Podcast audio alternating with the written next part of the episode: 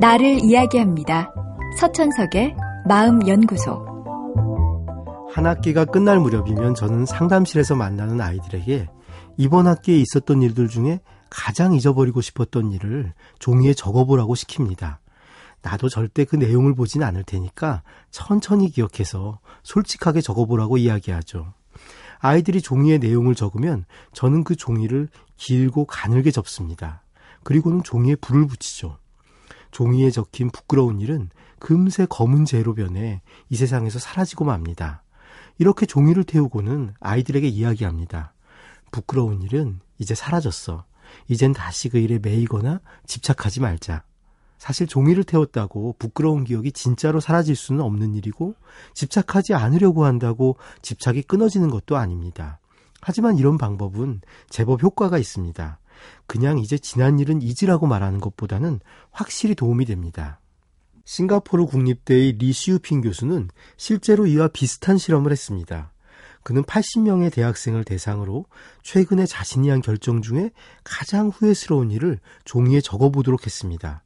그리고 그중 절반에게는 봉투를 준 후에 후회스러운 일을 적은 종이를 밀봉을 한 후에 제출하도록 했고 나머지 절반은 그냥 종이만 내도록 했습니다.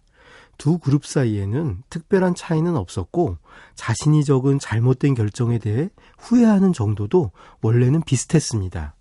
그런데 종이를 제출한 후에 다시 과거의 결정에 대한 생각을 물어보자 두 그룹 사이에 분명한 차이가 생겼습니다. 밀봉을 한 다음 제출한 그룹은 그냥 제출한 그룹에 비해 과거 자신의 결정에 대해 좀 더 긍정적으로 바라보는 것으로 나타났습니다.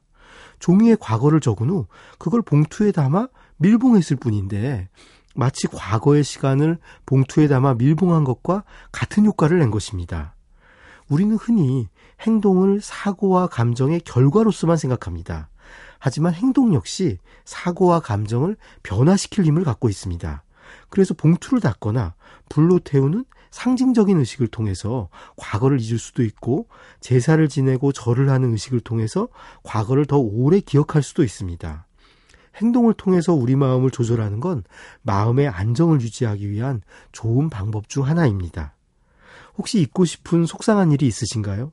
그렇다면 한번 빈 종이에 후회의 마음을 적어 보십시오. 그리고 그 일은 이제 기억 깊숙이 보이지 않는 곳에 넣어두겠다고 마음먹은 후에 종이를 봉투에 밀봉한 후 버리거나 연기처럼 태워 허공으로 날려보내는 겁니다. 분명 한결 가벼운 마음을 가지실 수 있을 겁니다.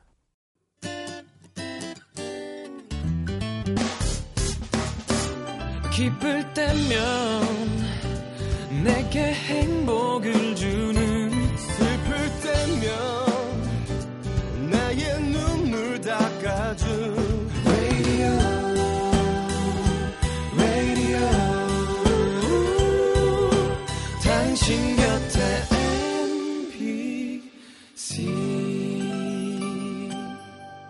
MBC 라디오는 미니와 푹 TuneIn 어플리케이션을 통해 모든 스마트 기기와 PC에서 청취가 가능하며 팟캐스트로 다시 들으실 수도 있습니다.